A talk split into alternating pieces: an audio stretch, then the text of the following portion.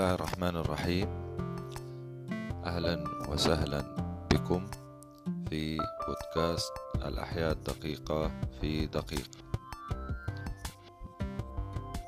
اليوم سأتكلم عن موضوع جديد هو موضوع العصر ومضى على وجوده أكثر من ألف سنة بأسماء مختلفة.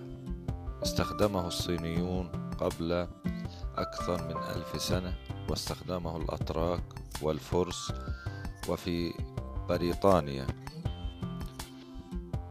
آه، وتحديدا عام 1721 ميلادي تعلمت سيدة بريطانية تدعى ماري التلقيح من مرض أو ضد مرض الجدري من الأتراك. وأمرت أحد الأطباء بتلقيح ابنتها ونجح التلقيح مع معارضة فئة من الناس. حيث أنه توفي ثلاثة في المئة من, من الناس الذين لقحوا ضد المرض حين ذاك لأسباب مجهولة.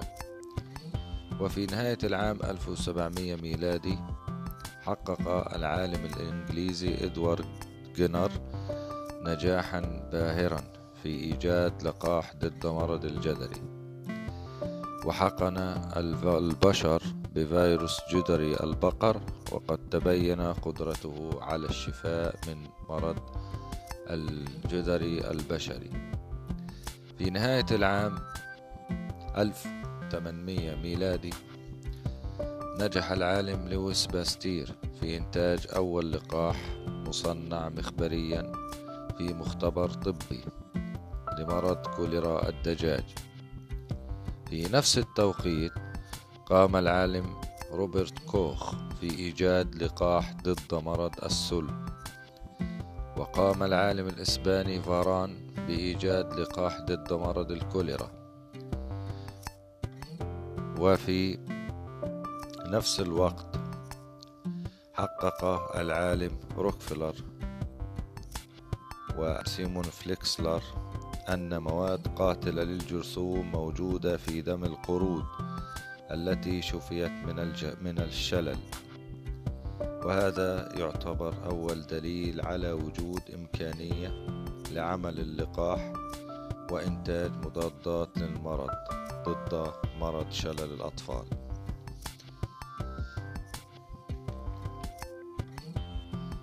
في نفس الوقت نجح الطبيب ماكس تيلر في إنتاج لقاح ضد مرض الحمى الصفراء وأوصى أوصي بعدها بترخيص اللقاحات.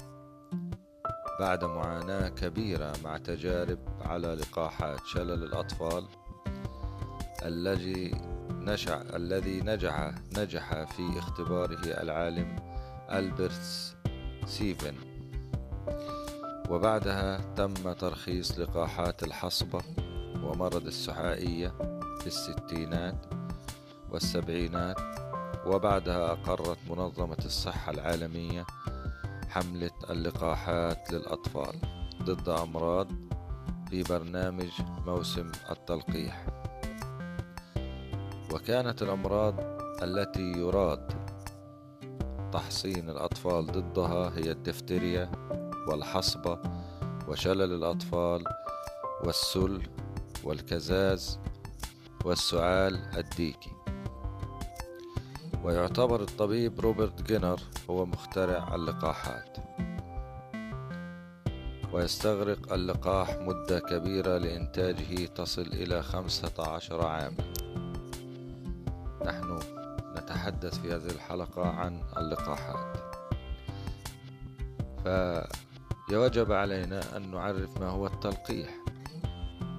التلقيح هو عبارة عن إجراء وقائي يقوم على حقن جسم غريب يسمى اللقاح في جسم الإنسان من أجل حمايته ووقايته من بعض الأمراض. وهذا اللقاح يكون على شكل بكتيريا أو فيروس تعرض لعدة عوامل فيزيائية أو كيميائية سريعة التفاعل. من أجل إضعاف قدرته على إنتاج المرض. ويؤخذ عن طريق الفم أو الحقن ويعمل على تحفيز مناعة الجسم لإنتاج مضادات الأجسام. هنا يبرز السؤال كيف يعمل اللقاح؟ ندخل إلى الجسم ميكروب ضعيف أو غير نشيط. فيستجيب الجسم عن طريق إنتاج وسائل دفاعية تسمى الأجسام المضادة. وعند مصادفة الميكروب الحقيقي المسؤول عن المرض يتم التعرف عليه والقضاء عليه فورا. اللقاحات تفرز دفاعات الجسم مسبقا. والجهاز المناعي قادر على مواجهة الهجمات البكتيرية والفيروسية في آن واحد. واللقاحات لا تضعف من الجهاز المناعي ويمكن أخذ العديد من اللقاحات في آن واحد ويكون كذلك أكثر فعالية. هناك لقاحات تؤخذ لما هم بعمر أقل من خمس سنوات ضد أمراض مثل السل وشلل الأطفال والسعال الديكي والكزاز والخناق والتهاب الكبد الفيروسي با والحميراء والحصبة وإنفلونزا با وعدوى المكورات الرئوية والإسهال المسؤول عنه الروتا فيروس. والتهاب السحايا والجدري والإنفلونزا الموسمية. هناك حالات خاصة أخذ اللقاح فيها مثل تلقيح الحجاج والمسافرين إلى بعض المناطق الموبوءة مثل أمراض الكوليرا والمكورات الرئوية. هذا. شكرا لكم على الاستماع. هذا ما لدي اليوم. ألقاكم في الحلقة القادمة لأتحدث عن آه، آه، الأمراض المختلفة أو الفيروسات المختلفة التي فتكت بالبشر واللقاحات آه، التي استخدمت في تلك الفترات. سأتحدث عن اللقاحات كورونا كوفيد 19 إن شاء الله. آه، شكرا لاستماعكم وأتمنى منكم دعمي على منصة باتريون. شكرا جزيلا.